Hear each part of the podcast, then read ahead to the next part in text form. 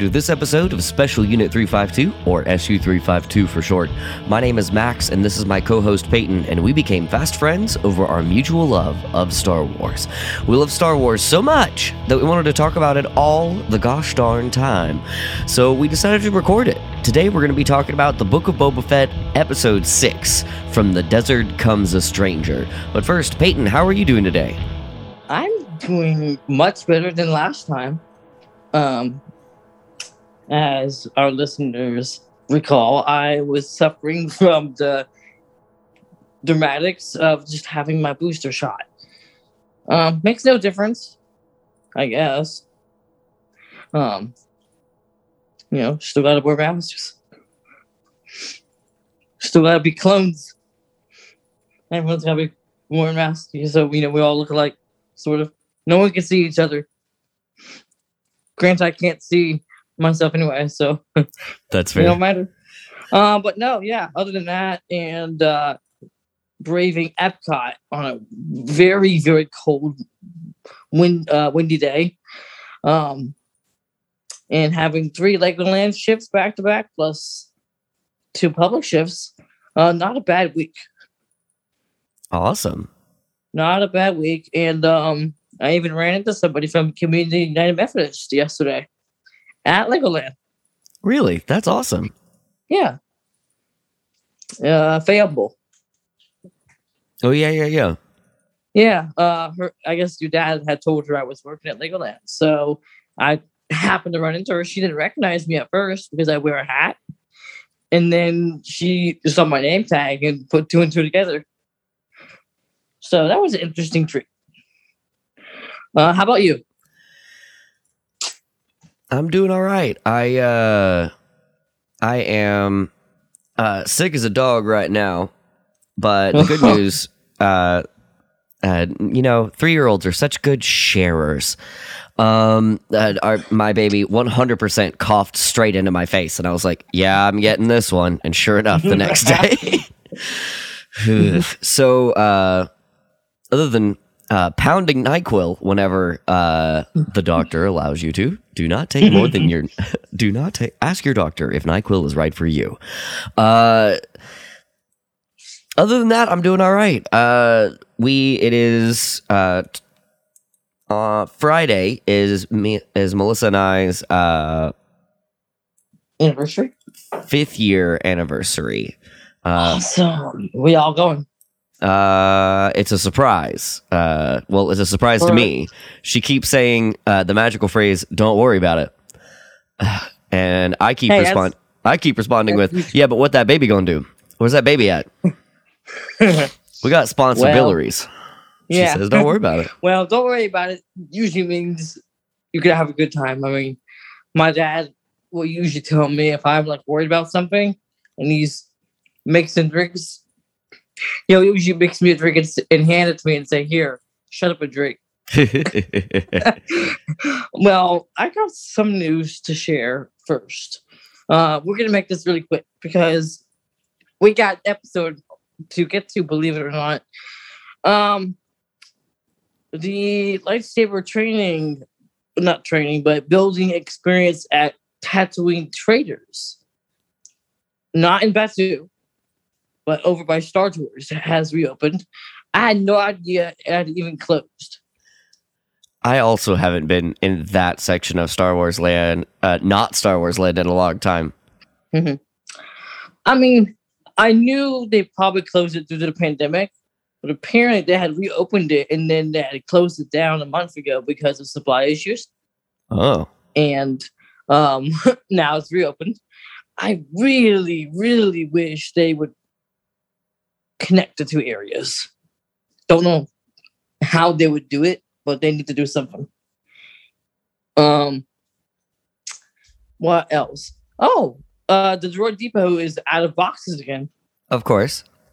Uh, back to plastical bags. um, what else is going on? There's some sort of video that's now displaying like ships ships or something outside the potential docking bay where your quote transport quote come uh, from the Star Wars cruiser is going to land. Not much more information than that. That's uh, cool. Passes, um, like park passes, are guaranteed included in your trip when you book a Star Wars uh, hotel reservation. So essentially, you're paying for a park pass as part of the twelve hundred bucks because you are going to Batuu, which we already knew this. So I don't know why they reiterated it. What they did. And other than that, oh, there are, there is and there's a link I posted on our Facebook page that has some excerpts from a new uh, concept book, Star Wars concept book that came out. A there's a couple of them that are coming out this month. One has to do with Mando season two, which those concept books are really cool because they show you like deleted scenes of the shows and films and stuff. So those uh, really cool. And I started this book called Darth Plagueis. Highly recommend it. I think I sent you a link. You did. Well, if you ever get a chance to read it, because it tells you not only about Darth Plagueis or Hego Damask, I believe his real name is, but it talks a bit about his own master, Darth Tenebrous, who was a Bith.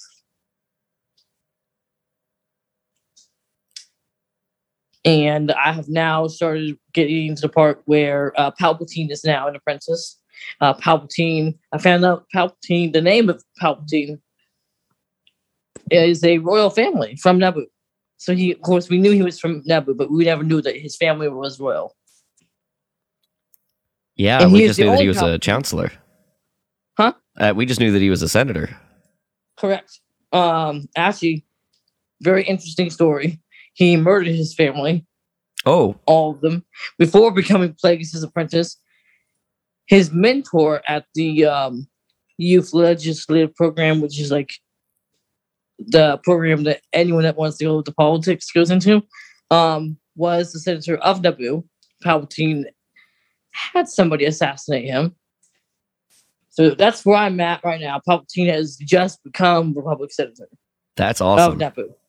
And he was handed over a small baby uh, baby Zabrak a couple chapters back, which I'm guessing is Darth Maul. And it's interesting is the name Darth Maul wasn't given to Darth Maul by Palpatine. Maul was his actual name. Palpatine just added the Darth title. Not wholly original now. Hmm. Uh, other than that, that's pretty much it. But we have we have a big episode here. We do. The Book of Boba Fett chapter six. Oh my gosh. Um, I'm going to go ahead and give my thoughts very briefly because I think I might want to hear yours. Go Oh, for, it. a couple. So I had no complaints about this episode whatsoever. I suspected what we would get. I think we got a bit more than we were expecting. Um, I literally threw my almost threw my coffee at the wall this morning. I was so excited. There, mm, if there's any complaints I have, they're very minor but that's pretty much my thought process with this episode.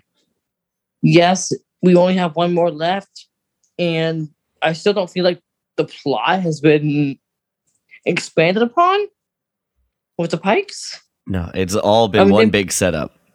I mean, they've made moves. They definitely made some moves in this episode, which leads me to believe that we are probably going to get a season two. And that this is really just a connector between Mando season two and Mando season three. I don't feel like Boba Fett's like the main target of the show anymore. That's my piece. How about you? I know you said that the episode was okay for you. It was okay. Now, hear me out. I've been in a lot of things that happened in this episode have been in the fan have been the fan zeitgeist for a while. Mhm. Uh, Ahsoka meeting Luke. We get scenes of Luke training somebody instead of it just being a montage in the background or like super chopped up and really weird in the sequels. Mhm. And we and we also get the Marshal back. Um, yes, we do. and because people really liked him, I Uh huh. did not think about that. Uh, the fact that he came back, I was like, man, that's nice. Uh, the we We get some interesting flashbacks we did get some interesting flashbacks. and Um, somebody else at the end there. ooh, I want to. Yeah. Uh, I want to hear what you have to say about that because I thought that that flashback was pretty boring. Um, but Well- that's but that's me. That I'm just I'm purposely not doing the audio Hello? description. Oh, can you hear me? Yeah, can you hear me? Yeah, So you're not doing the audio description? I'm not doing the audio audio description. I'm doing my take with my interpretation from just the visuals, just what is visual and what is sta- regularly stated. Right. Yeah, I wish I could. I wish I could do the same. I like But I I like that we're I- almost watching two different episodes. Yeah, because I pick up on a couple things that you don't, and you pick up on things that I don't. Right. Um, I don't feel like the audio description spoils anything. It just kind of enhances the experience, just like subtitles would. Oh, But I this, definitely uh, use subtitles. I I now can't watch a show any show without subtitles.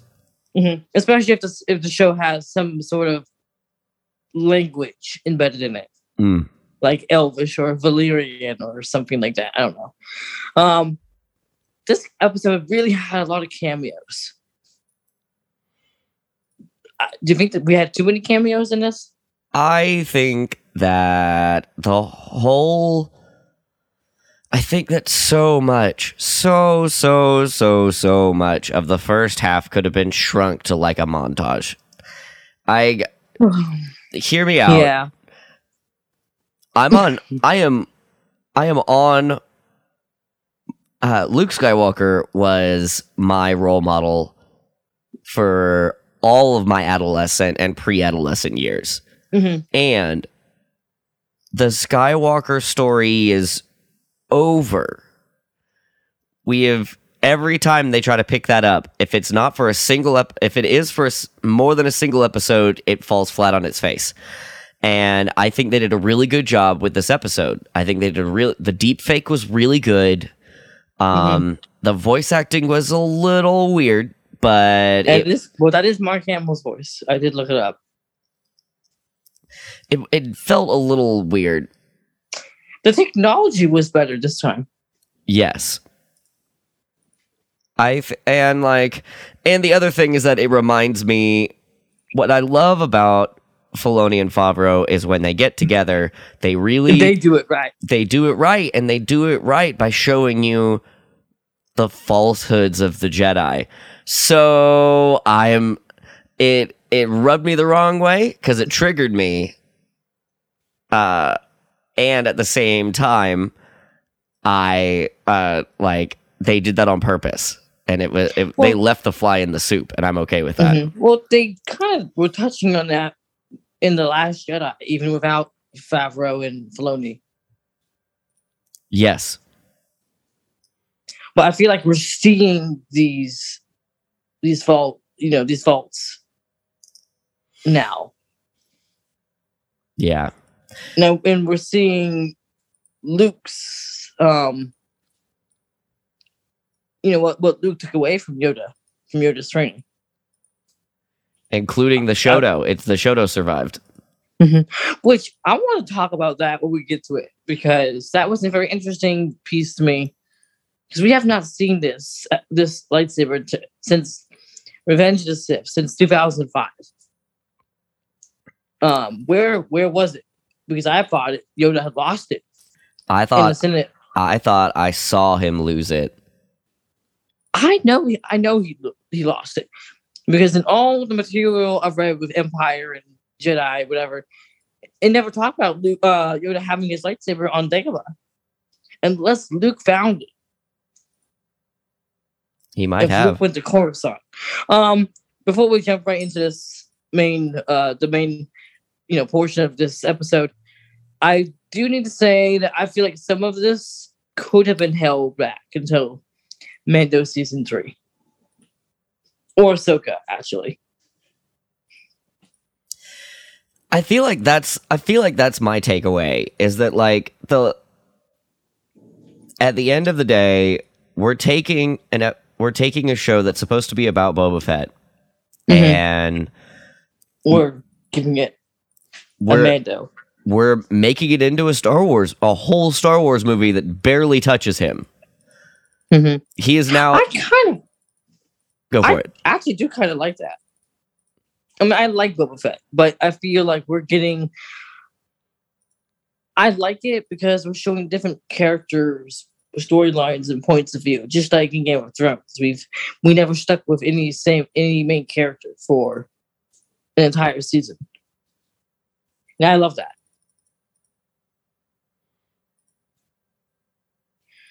So, but let's um let's let's jump into this because we Let's hop on in. been- yeah let's hop on. You want to take the first part? Absolutely.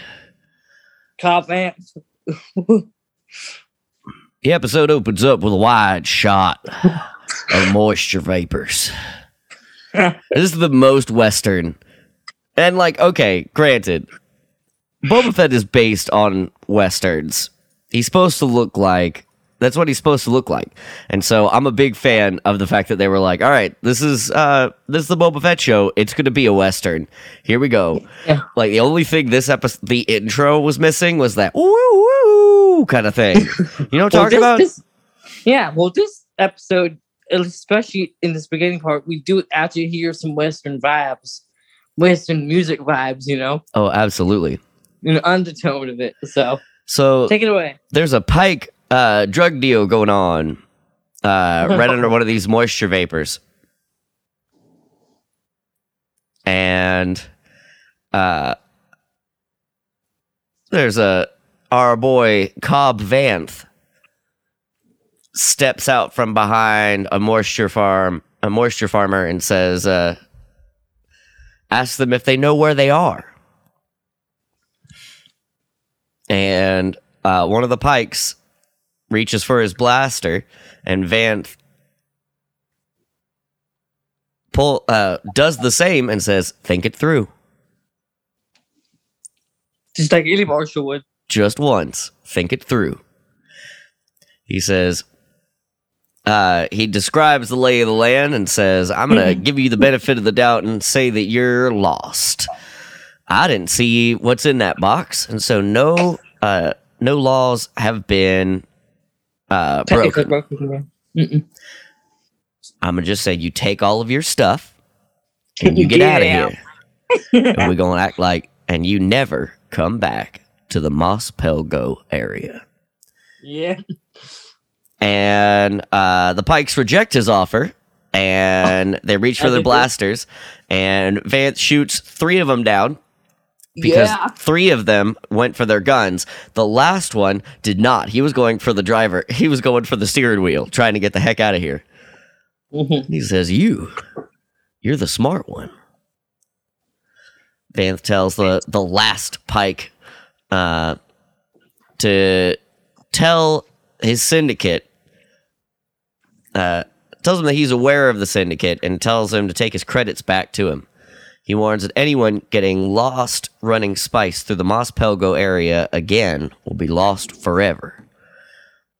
He says, unload that chest and leave, and to consider it a fine for trespassing. The pike looks at the box, look, looks back at Cobb, and goes, It's worth more than your whole town. Mhm. Vanth replies coolly, like this is a, a black and white Western film. "Uh, Then I might consider retiring. The pike goes, Well, shit. And he, you know that's what he was thinking. I'll I'll mark Yeah. this one as explicit. You know, he uh, uh, yeah. well darn, and he Well- kicks. it. he was well, it's a pike, so he would have said, "Oh. That's your thing. Oh, you die." Apu puto. And uh, but it's still a western, so he go ah poo doo. Yeah. He ki- he puts the chest down and he drives away. And uh, What's up, boy? Va- Top dude, man. Vanth inspects the chest and finds that it's full of spice. He tips it over and let the and lets the desert wind ferry it away. And then we get the. Yeah. The title. Meanwhile, the next scene is uh, the, Blue Starfighter. the Naboo Starfighter uh, exit hyperspace right above uh, the land that I now affectionately call Crouching Tiger Hidden Jedi. Why? It's all bamboo. They shot they, what it, the whole thing looks like it's like the Chinese mountains. hmm Well, I wonder what planet this is because it's it's obviously not Ahch-To. Um, it's not. I wish it was Yavin Four, but I know it's not going to be Yavin Four, No, it is definitely not. which is very bumming to me because that's where Luke's original academy was in the old canon, Yavin Four. And he didn't have to go to temple; he used the Massassi temples. Uh, but yeah, um, Mando follows the beacon down, and we get R two D two. Yes, we do. A lot of R two D two. Question: Yeah, I don't know if Din Djarin recognizes R two. Have they met? very briefly. Okay, When Luke rolled up at the end of Mando season two, right. after he he decapitated all those dark troopers, when he came in, when he was trying to convince Grogu or tell tell Din that he needed to give his permission to Grogu, R2 rolls up after Luke and Grogu gets interested in R2. They're about the same size. Or nearly the same size. Maybe Grogu's a bit smaller, but yeah, Din has met R2. Obviously doesn't know his name. Well, Din is very dismissive of droids in general. I wish he would let up. Uh, they killed his family. But here's my question: They- How did Din? How did Din even find this planet? I'm. I mean, I'm sure that he's been in communications. Pro- Luke? maybe, maybe not. Maybe, uh, maybe Luke told him where he was going to be, or like, I don't know. It's not explicitly I feel- stated. I feel like I feel like Din would have slipped a tracker onto Grogu. I feel like that's a little underhanded, and that's Mm, not that's not Din's mo. No, it's not. But that's the only thing I can think of. That's fair. I think uh anyway. Din lands the spa- lands the starfighter and uh R2 steps out to go talk to R2D2 and says uh and talks to him and says he wants to see Luke Skywalker and that he's come to see Grogu. R2D2 beeps and leads Djarin down a path through uh, bamboo plants. Uh, ant droids skitter past them. Have Um, we seen these before? We have not, not in anything I've ever seen. I've always loved seeing new droids. They are. I don't know how well it was described. These ant droids are the size of a Great Pyrenees. Uh, uh, uh, uh imagine a golden retriever, but on steroids, and then add another foot in length. Hmm. These robots are very large. They are they are uh, almost rideable as mounts if they weren't so slow. Well, they would have to be large to move all that stone. Yeah. They have six legs and one arm, and one arm is in front of their eyes because Yeah. their eyes are on the top of their uh, body, much like ants. Mhm. Uh, they're and all these ant droids are assembling a stone structure. R2D2 talks to the droids and Shuts down. and shuts down and it is like come on man and and the ants make a bench for him and he's like is this a bench how long am i supposed to be waiting here and it cuts over to Grogu, Grogu meditating with Luke Skywalker silently in a meadow. this is so cool. I loved. I love this. I I'm still on the fence. Hear me out. Really? Hear me out. Grogu is making baby noises Of course he is. because he's a baby. Yeah. Everyone is talking to him like he's a grown ass adult that needs to be able that is able to make their his own decisions. Well, he is 50 years old. A baby that's 50 years old. and a baby. Like, hear me out. Hu- uh, humans, human brains, male human brains don't finish growing until like an average of 20, like normally around the age of 25 to 26. That's why everybody, that's why like 18 year old to 24 year old men do crazy, stupid things because our society says, "Oh, they're you're adults now," and they're like, "Oh, we sure are." They're like, uh, "What?" so, like, here's my thing. I don't know how I'm supposed to treat Grogu.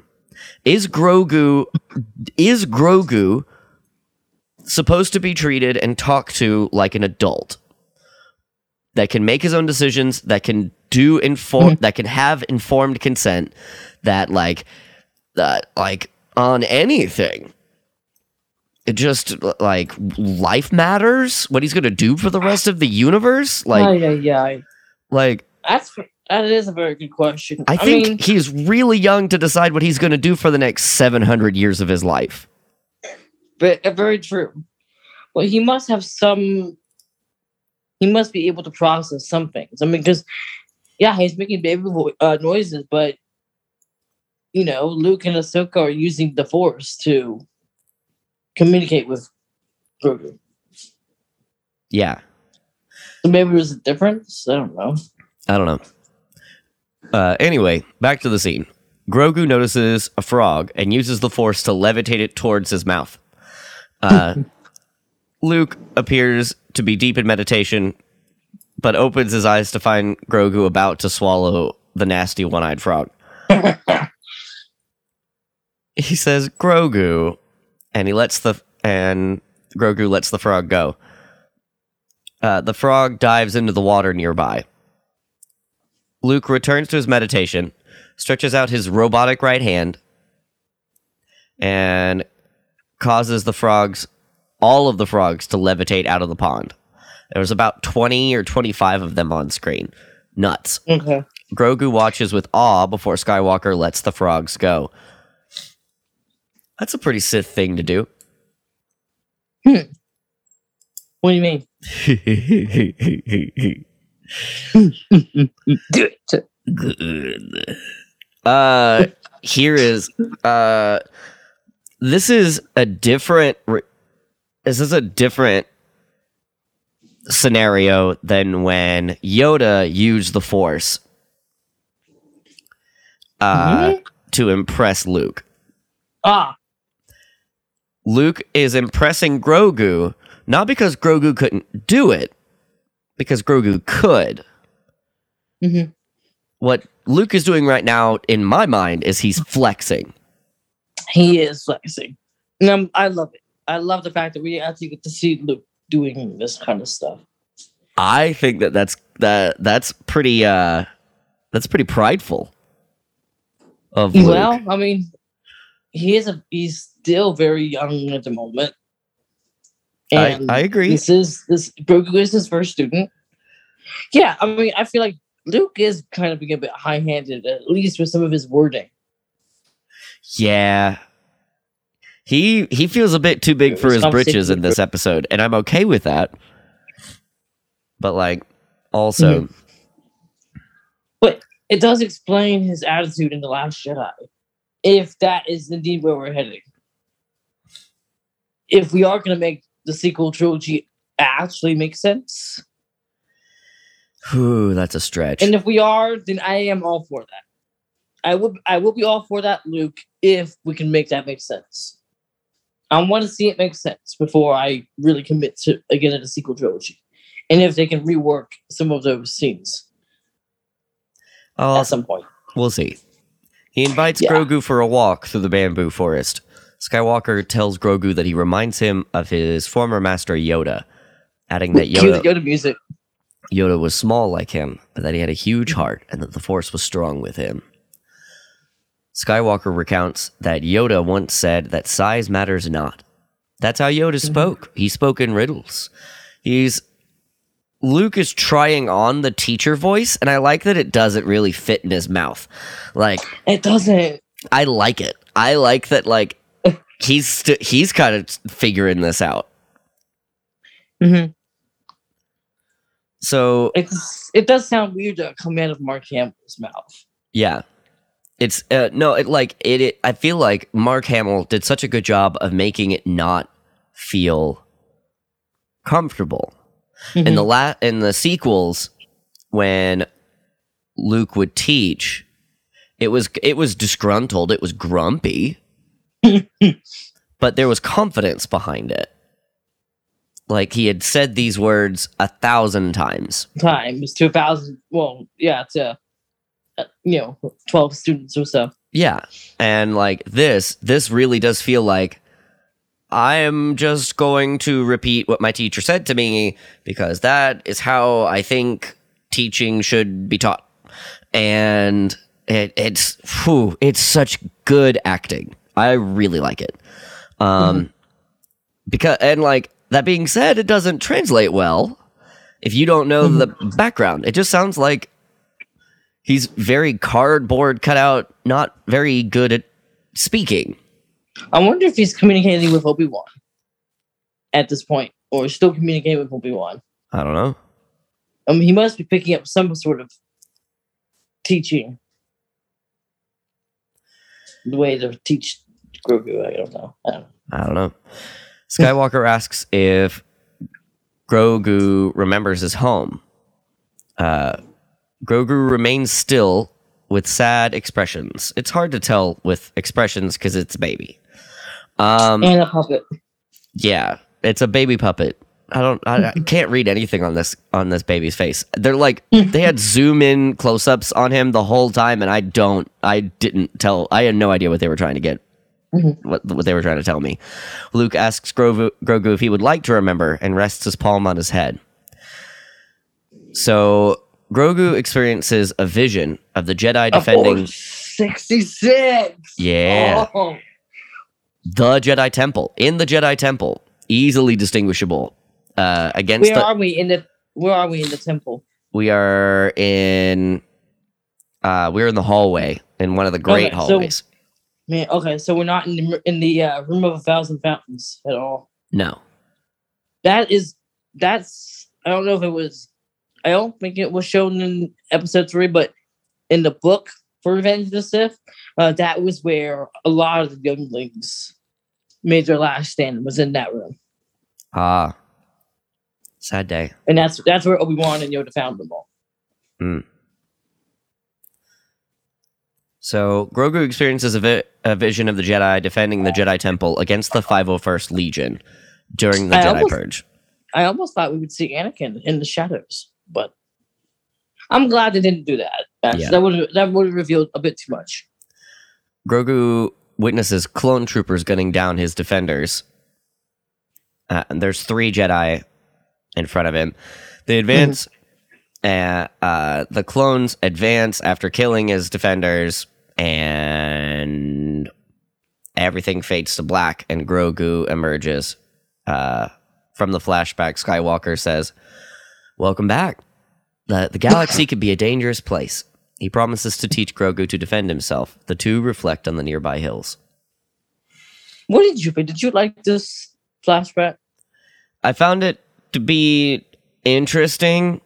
It could have been shorter, it, it, uh, but I'm I'm literally just trying to just trying to find a way to trim the fat. That's all I, I like. would have I I would have expected to see this in season three of Mando, not not here.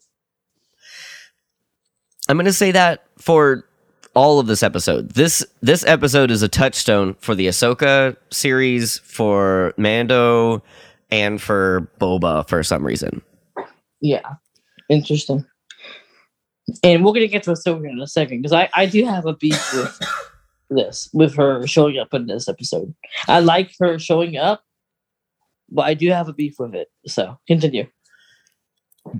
Meanwhile, Din Djarin is resting on the bench the androids made for him when he is startled by Ahsoka Tano. Ahsoka explains that she is an old friend of the family. When And let's recalls, stop. yeah, Let's stop right there. Let's stop right there. yeah. Why is she here in this episode? Why do you think she? Why do you think she's there at all? I mean, I I understand why she's there, but the fact that they've introduced her in a way where she and Luke have already met, that that ruins. Yeah, Well, it robs what us of a it? few a few scenes that we know are going to happen. Yeah, I mean, I would have loved to have just not seen Ahsoka at all in this episode, and gotten a, a real scene with her and Luke meeting for the first time. Oh no, that's happening in Ahsoka. I know it is, but it shouldn't have. But her showing up here should not have happened. I think I think you and I are on the same page, Mhm. and I think that uh, I think I definitely see where you're coming from, and I think that I like the fact that she's in this episode because we know a number of conversations had to have happened before this moment. Her Mhm. showing up here means that like A, B, C, and D have to have to have happened Mhm. and uh, but we don't know when, and we don't know how, and we don't f- know for how long. And so exactly. I like that this is a good teaser for the Ahsoka show. I think I that suppose. I uh, suppose you're right. I mean, because Ahsoka is going to be jumping all over the timeline. I feel, especially if they're going to be doing the uh the world between worlds. Have I told you about that? no. What are you talking about? So, in Star Wars Rebels, when Ahsoka dueled Vader, she did actually die. And toward the end of Rebels, there was an episode where Ezra Bridger was tempted by the dark side and tempted by Palpatine to try and resurrect his parents by going into what they call the world between worlds it's like a force time loop realm type of thing. And I don't exactly understand how it works. I, I had no audio description. I kind of just had to follow. You know what? Can you look that up? Because this is actually very important. We need to talk. We need to talk about this. Yeah. And then I'll explain my theory.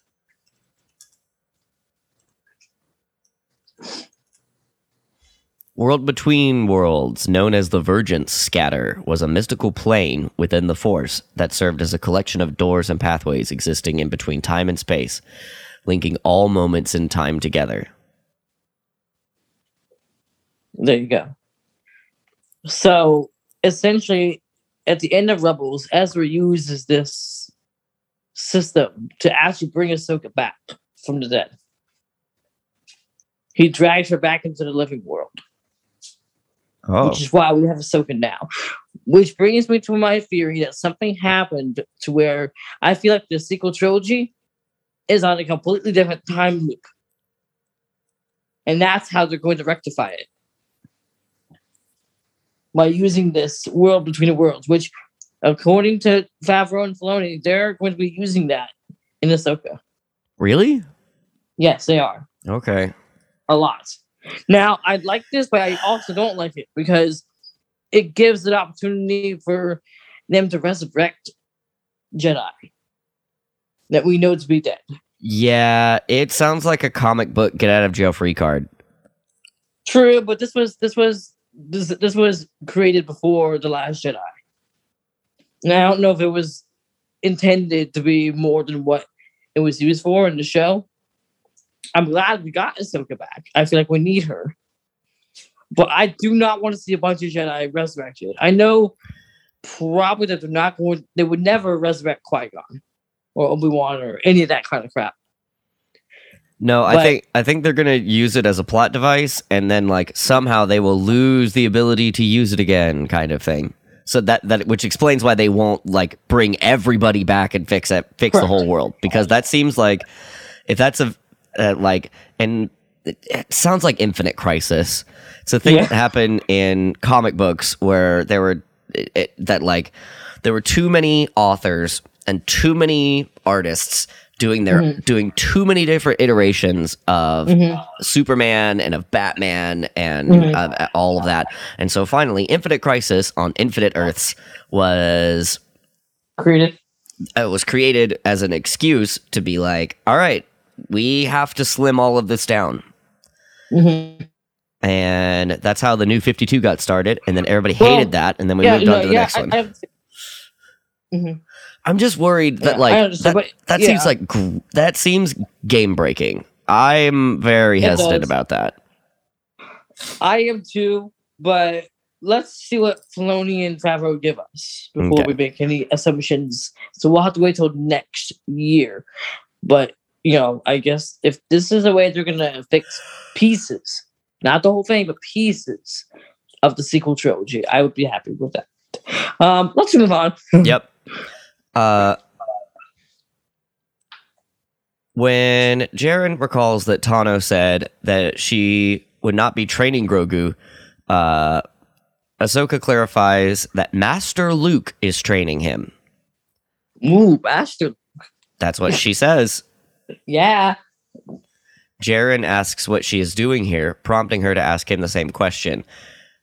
Uh, Din tells her that he is here to see the kid, and Ahsoka explains that is why R2D2 led him to her. Uh, And when laughs. when Din Djarin asks about where the heck they are, uh, Ahsoka replies that this is nothing now, but one day will be a great school. She adds that Grogu will be its first student. When Djarin asks how Grogu is doing, Ahsoka replies that he's doing fine. Din insists on seeing him, prompting R2D2 to turn his head. Ahsoka invites uh, Din to go on a walk with her through the bamboo forest, just like Luke and Grogu did. Mhm.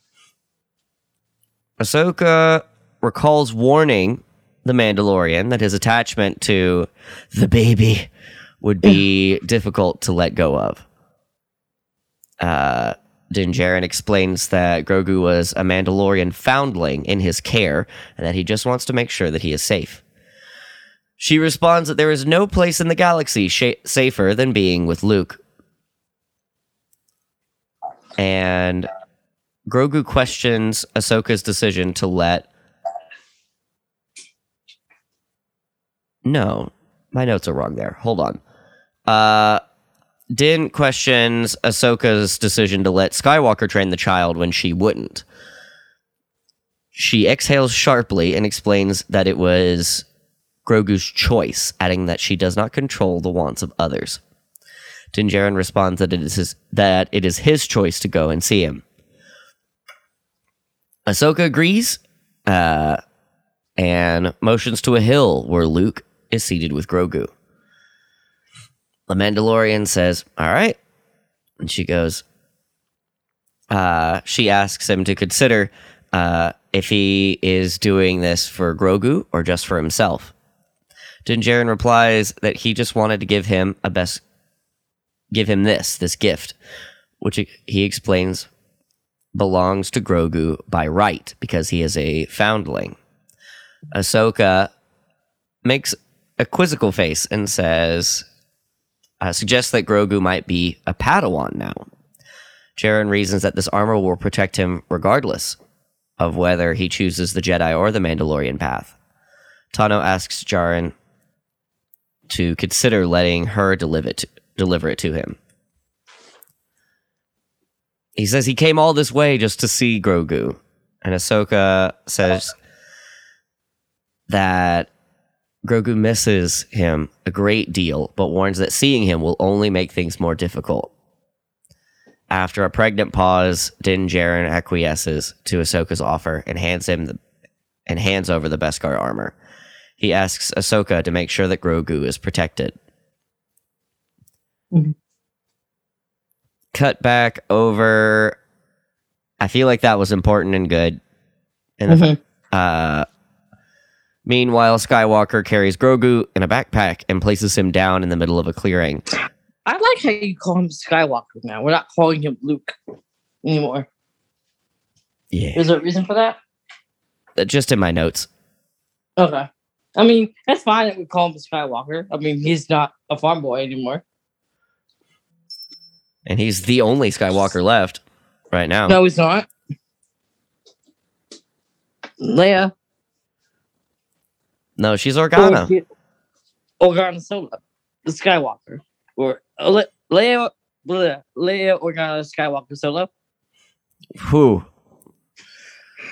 Plus baby Kylo Ren, or he's not even a baby, he's like five. I don't know. But yeah, he's the last Skywalker. We're the only Skywalker with the actual last name was Skywalker. So I see what you mean. So, uh, Skywalker asks Grogu to jump, but Grogu is shy. he encourages Grogu uh, to bend down and feel the force flow through him. Grogu tries again. Skywalker senses he is trying too hard and counsels him to do instead of try. Mm-hmm. When that doesn't work again, Luke uh, carries Grogu in a backpack through the forest, leaping over rocks, a bison, and several stumps. This was cool.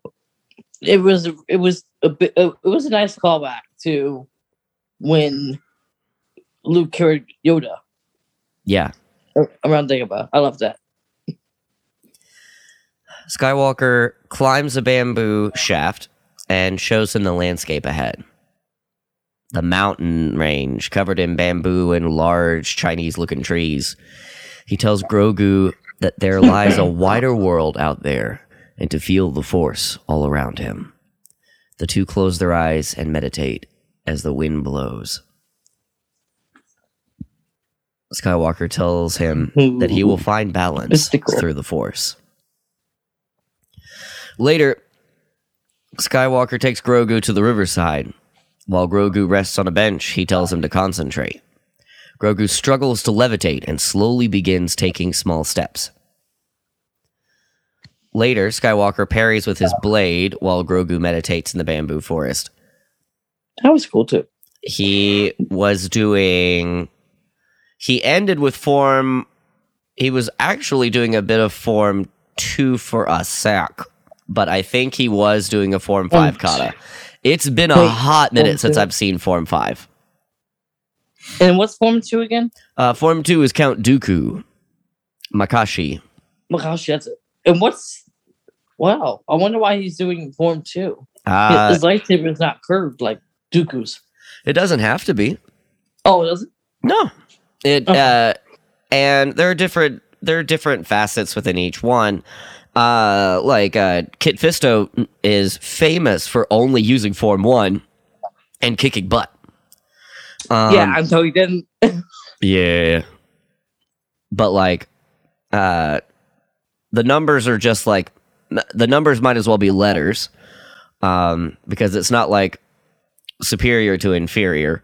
Um and they're all uh form 2 lends itself toward fencing and there are many styles of fencing including curved hilt. Um saber, literal saber fencing is uh, with a basket hilt and so it is straight and there's a big basket literally around your arm uh, like your hand Mhm. but Mhm. it's a straight blade and a straight hilt Mhm. and that's Did more of that. mhm, did Dooku always use a curved hilt? I do not know. Uh, I don't know if we've gotten a lot of flashbacks of him when he was a Jedi. There is a book. It's actually.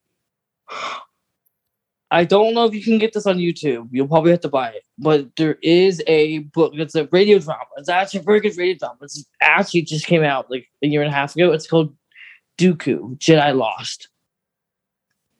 It tells you the whole entire like early days of Dooku as a Jedi Knight. Mm, We should put that down list somewhere. absolutely, I love Dooku. Uh, what uh, I think so. Skywalk, both Skywalkers that we're uh, both Luke and Anakin, um, are uh, notorious for being Form Five practitioners. Um, Mhm. That being said, there are multiple ways to perform Form 5, just like we were just discussing about Form 2. Uh, form 5 uh, can devolve into the baseball bat, uh, which is how we've seen. Uh, we saw at the it. end of episode 6 with Oh. Luke chopping just wham, wham, wham, just the same spot uh, over and over Yeah. and over again on, uh, on Vader's defense until he chops his hand off. Mhm. So, uh, but a lot of it is reflective. It's Mhm. it takes a lot of forethought. Um, I don't know how to explain this better than it's not just deflection; it's reflection. Uh, and Mhm. so it, it it's in addition to the form three defense. Mhm. Which Form 3 is Obi Wan's style, right? That is correct.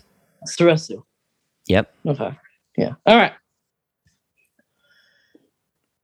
Skywalker introduces Grogu to a training remote, which explains which he explains will test his reflexes. And Grogu fixes a toy. He places the training remote on the group on the ground beside Grogu. Grogu rolls it, thinking it's a ball. Luke demonstrates how the training mode remote works by activating it. The training remote shoots at Grogu, causing Grogu to jump out of the way. Luke encourages to Luke encourages him to get back up. Always get back up. Grogu spends the day leaping from rocks to rocks in the river, dodging the training remote remote's lasers. Luke watches from the riverside, and Ahsoka joins him. Uh, on the last rock, Grogu reaches up with his left hand and crushes the darn thing. Yeah. Not full, not full Star Killer, but like it uh, did a good job. Did a, did a good number on it. Mhm. and, and, and Grogu is remembering a lot of this training. Yeah, I, I can't, I don't understand. So, clarify this, Reed. Does Grogu remember Yoda? it hasn't been stated. In. No, but I can't, I can't fathom Grogu and Yoda not meeting each other. Yoda must have known about Grogu. At least. Yeah, because Yoda taught the younglings, right? Well, and Yoda's a Grand Master of the Order. Yeah, So I, that, I, that, I guess that begs the question: Who didn't know about Grogu? I think the other question is like, how much did Grogu repress? Because the whole thing with Grogu is that he is is a child with CPTSD. this this kid's been through war, the Right. receiving end of war, and so his brain is locked that crap up tight. Like, what is it? Like, how much is his brain allowing him to remember, and how much of it is still being locked away? and how much can be unlocked? Yeah. With without causing damage to him. Right. So that makes that makes me wonder: Why did Luke even unlock that memory? Or was it Luke that unlocked that? It was uh Luke uh Luke was a good old gave it the good old college nudge. hmm Uh, a little uh a leg up if you will because if uh, Mhm. Grogu sought the path and Luke Mhm. helped him find it is the best way Did to Luke describe see? Did Luke see the vision with Grogu? that. That I do not know. That would be really cool That's a good question. I know you can do that through the Force, and that Disney says you can do that through the Force. In Disney or Kathleen Kennedy? uh, Jedi Fallen Order, Okay. in Jedi Fallen Order, your character, uh, Cal Kestis, can touch a thing and feel the Force echo. So, Which that's what Rey can do. Yes, and Rey could do it. Yes, yes, yes, yes, yes. All right. Imagine if Luke could have done that when he first held his father's lightsaber. There would be no original trilogy. He would have lost his mind. or he would have known, he would have known at the beginning. Yeah, and he would have been pissed off at Obi Wan. And actually, maybe not. I don't know. We're getting off topic. We're getting off topic. yeah. Uh, Grogu squeals while Luke praises him. Ahsoka says that Skywalker has taught him well. He replies that it is more like Grogu is remembering his previous lessons than he's actually teaching him anything. Ahsoka observes that sometimes the student guides the master. Hmm. Luke notes that that. the Mandalorian was here. Ahsoka explains that Grogu and Djarin share a strong bond and that Djarin brought him a gift. She shows Skywalker the red cloth containing the armor. Skywalker admits wondering whether Grogu is committed to being a Jedi. Tano Huh. says that Skywalker is just like his father. Why would she say that? Mmm. Mmm. I, know she was Anakin's Padawan, but, yeah. I but don't- why? I'm- Why is Luke saying this about Grogu? I mean, I, I, I get why, but I don't know I mean- why Ahsoka says that this sounds like Anakin. I mean, I know Anakin has shared things with Ahsoka that he normally doesn't share with anyone else. I think Ahsoka may have been aware of Anakin and Padme's relationship. I think I think so. She Um, must have been. When when Luke And asks to be honest with to be honest with you, I always thought Obi Wan was semi always aware. He may have not shown it, but I feel like he was always aware that there was something going on. Yeah, You can't be that oblivious.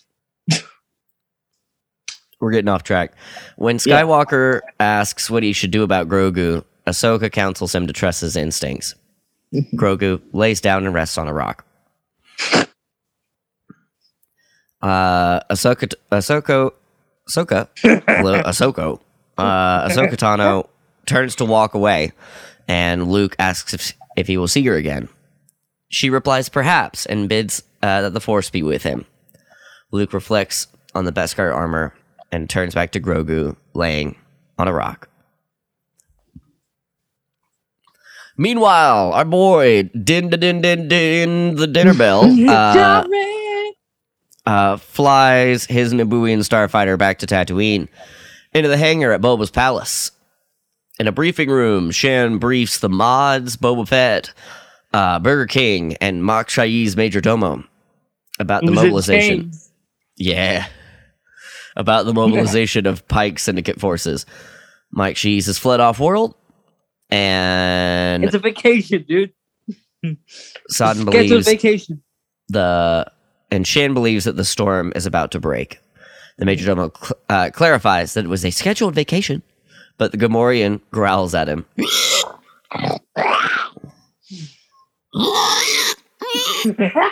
Shand shows a holographic map where the Pikes are gathering based on whispers. The three crime families of Mos Espa are willing to lay low and let the Pikes stake a claim on their territory. She introduces Din Djarin the Mandalorian. Shand says that Djarin and Krrsantan and Hananan uh, will provide enough experienced muscle to serve as uh, enforcers.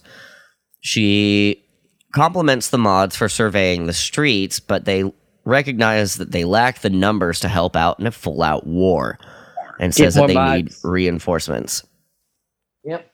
The Mandalorian offers to help. He says, I think I can help with that.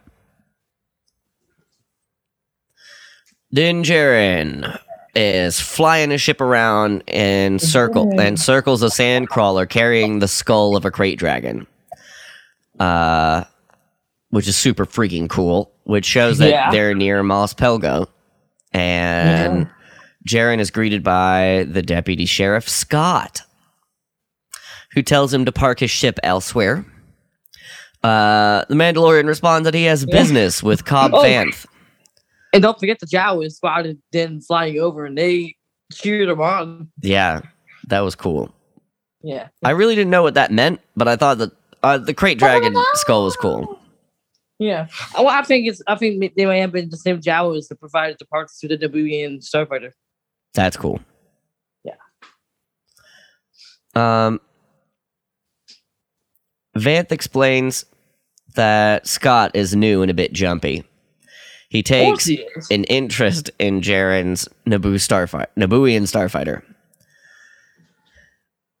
They sat down. They sit down. No, they're not. Uh, they remark they haven't seen Vanth uh, since he gave up his armor.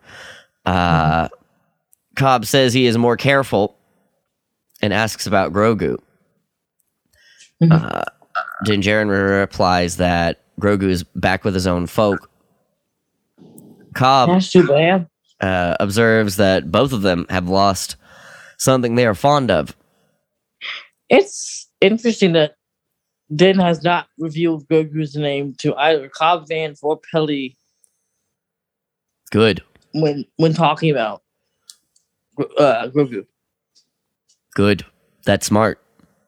Yeah, He also doesn't say he's uh, he's an apostate. a Jedi. Yeah, or Jedi. or that he has a dark. Uh, uh, he's not. He doesn't say anything about himself either.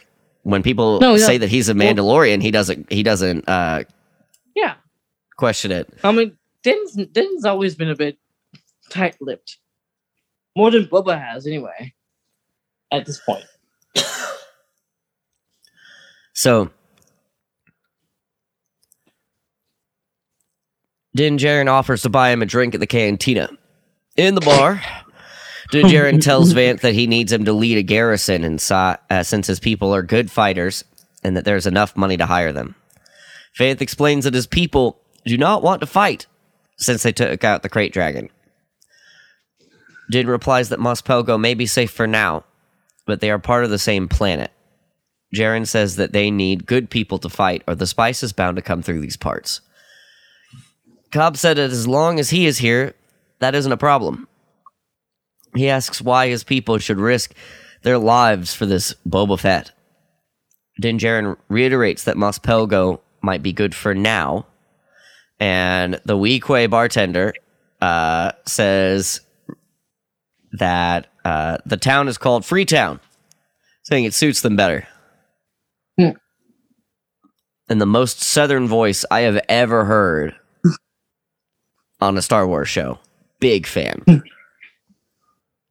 uh, Din reminds Cobb that he fought alongside the citizens of Freetown and that they are brave people. He explains that Boba Fett's forces are outnumbered by the Pike Syndicate and that they need their help.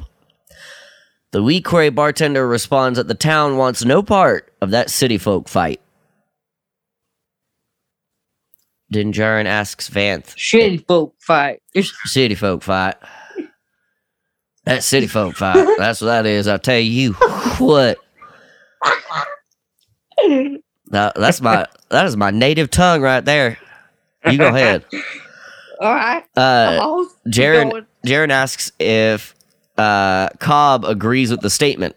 Vanth replies that the two two of them are even. Then Djarin asks if Vanth is still someone who won't back down in the face of bullies. Vanth remarks that he likes Djarin's big smile, letting him lets him get away with anything. Djarin says there's no easy way to ask for a favor. Cobb says that things are tough in Freetown, but that he will see what he can do.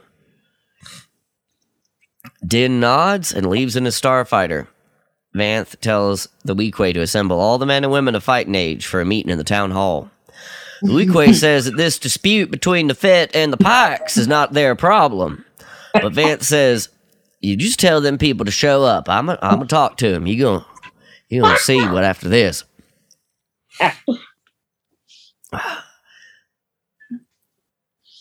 As he is saying this, Cobb looks into the distance and sees a, somebody. a lone figure with a hat approaching Freetown from the desert.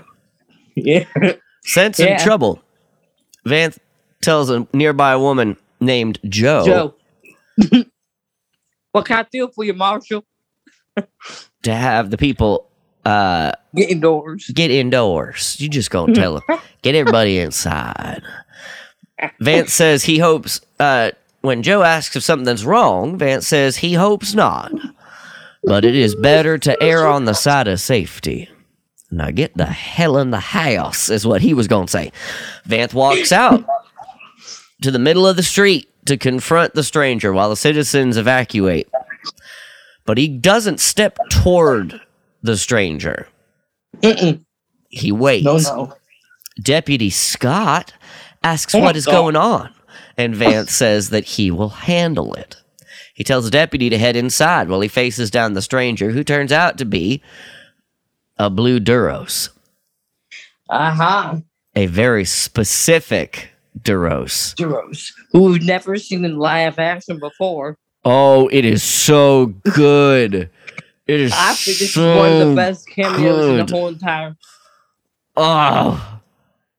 They invented him for Clone Wars. And, And he's him- back. Oh. This boy, how old is this guy? He was he was old in Bad Batch.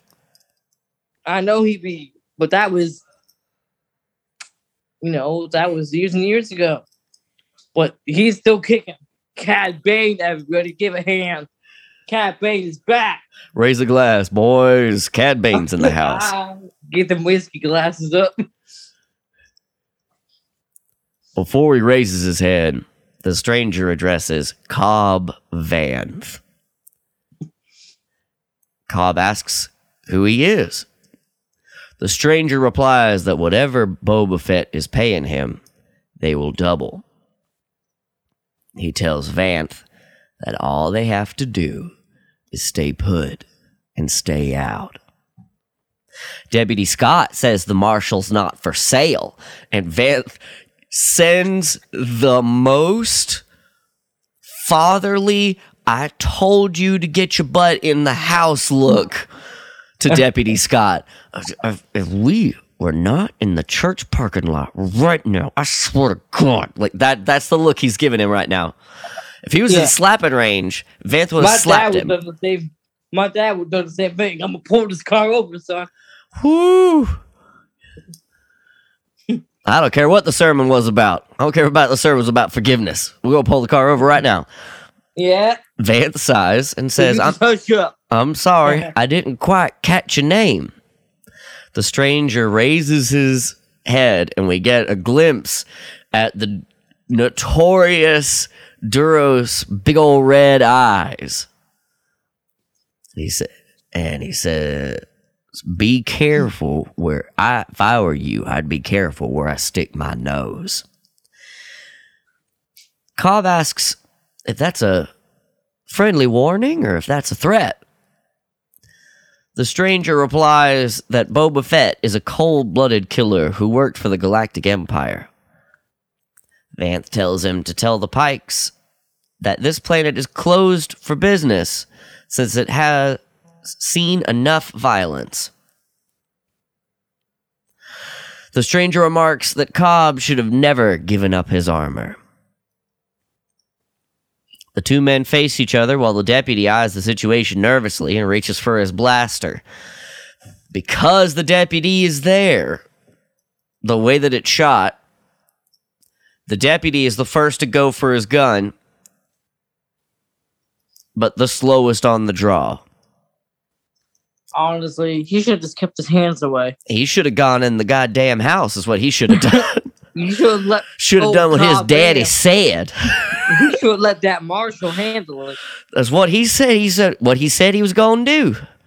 Yeah, he won't handle it. now that is a shoot it that is a shootout I would have been waiting on. Better than Han and Greedo. Mm-hmm. They would have been Actually, maybe, maybe I said maybe I should have said that. That's kind of sacrilege so Chopper.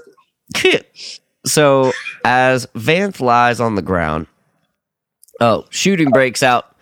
Bane shoots the sheriff once and shoots the sheriff easily, deputy sheriff, like five or six times. So he's dead. Lay, just lays around into him, uh, several rounds into him.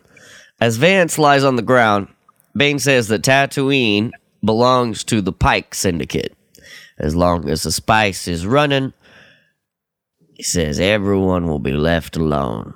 The stranger turns and walks out into the dirt.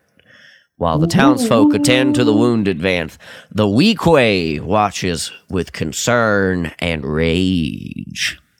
Ooh. Meanwhile, two Pike enforcers visit Guasa, Garsa Fwip's sanctuary. Canteen. Yeah. They sit at a table served by and are served by a protocol droid.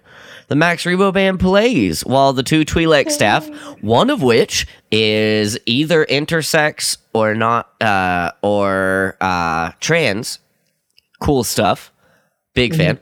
Um, uh, offer to take their helmets for a clean. The Pikes brush them aside before leaving the cantina before their drinks arrive. The protocol droid warns them that they forgot their Camtono, and we see the surprised look on Garsa Fwip's face right before the kaboom. So the whole place is blown up. Yep. The first th- the first words out of my mouth was Max, no. there's no more. There's no more Max Rebo. We don't know that. We don't know that. Uh, okay. well, we've got a big explosion. That this if this isn't the first signal for war, I don't know what else is. That's right. At Skywalker's next scene, at Skywalker's newly built Jedi Temple, Skywalker presents Djarin's gift to Grogu. He unwraps the red cloth, revealing the Beskar chain shirt. Mhm. Skywalker explains that the Mandalorian wanted him to have the chain shirt, which he lays on the carpet. Before Grogu takes it, Skywalker tells him that he will give him a choice. He shows Grogu Yoda's lightsaber, a Shoto, and offers it to him. Skywalker tells Grogu that he must choose only one gift. If he chooses the armor, he will return to Din Djarin. However, Skywalker warns that he will be giving in to attachment for those that he loves and forsaking the way of the Jedi. If he chooses the lightsaber, Skywalker promises that he will be the first student in his academy and that he will train him to be a great Jedi. Skywalker says that it will take him many years to master the ways of the Force and that he may never see the Mandalorian again. He explains that a short time for Grogu may be a lifetime for someone else. Grogu makes baby noises, you know, like like a baby would Mhm. uh, while he considers choosing between the two objects and the path they entail. Skywalker asks Grogu, which does he choose? Cut to black.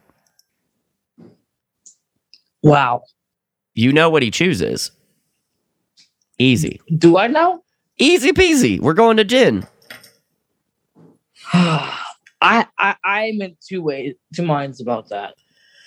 It's not it's not the right answer, but it is the No. it is the it is the better reason why we have so much dialogue between the two of them.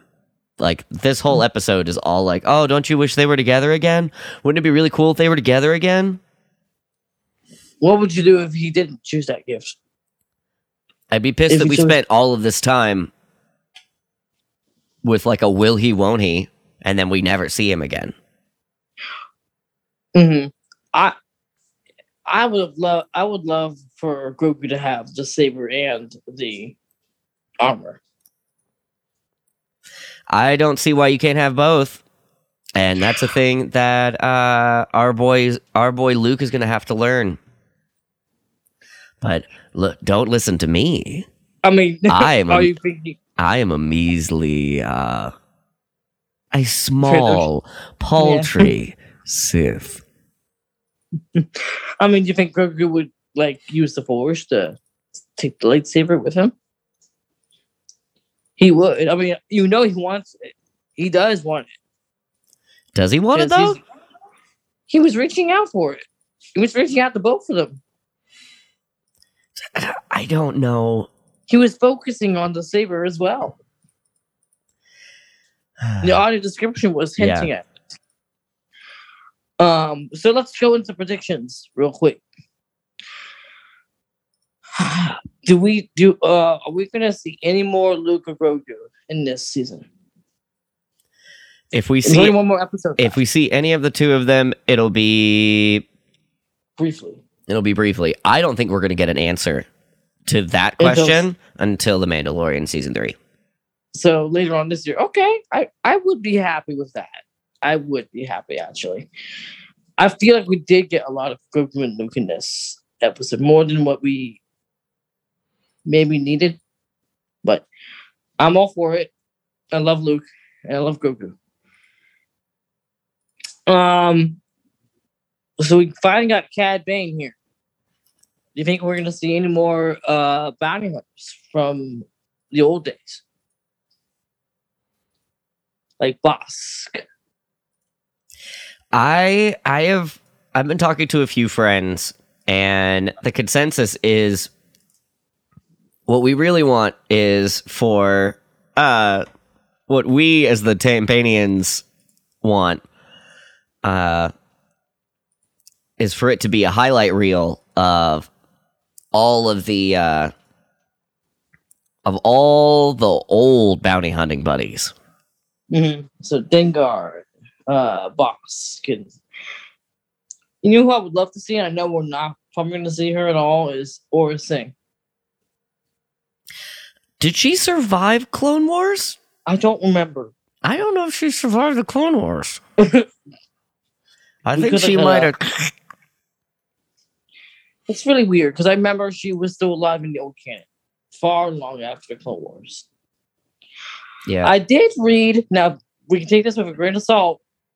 So because I I know you already owe me three beers because I because I told you Luke and Grogu would show up. yep. Um, there was talk going around that there might be Han Solo in this last episode. What? yeah, that's what I said. I'm like, why would Han Solo be in this show? Meet back up with Boba? yeah, would stars fall from the No, sky? he's with the Republic right now. He's got Oh. a job. There's no point. He's got a job and a wife. And a child. Does he have a kid yet? I don't Yeah. know where this is. Timey wimey wibbly wobbly. Uh, nine AB. Ben was born in five AB. All right. So Ben is like four. Okay. Han, Han's probably flying around in the Falcon trying to teach Ben how to fly the ship.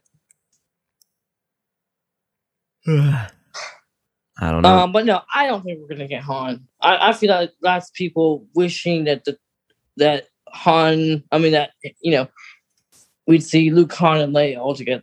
We're not gonna see it, unfortunately. no. Um, but you know, we're really going in blind for this very last episode. I'm really excited because I think this last episode will tell us whether or not they're going to wrap it all in one bow, or if they're going to give us a hint that we're going to get a second season. Oh, I definitely think we're gonna have to get a second season because all of this is, has been assemble the team, and the team isn't even assembled yet. Right. We've been we've been getting one character per episode for this Wonder team. Yeah. Um, I I do hope the last episode is going to be a bit longer. You know what they say? Save the best for last. I wonder who they pull out of their I butt. know, I know, I know. Robert Rodriguez is handling the last episode. I think he is. Um, but that, I think that's it. I don't have any more thoughts.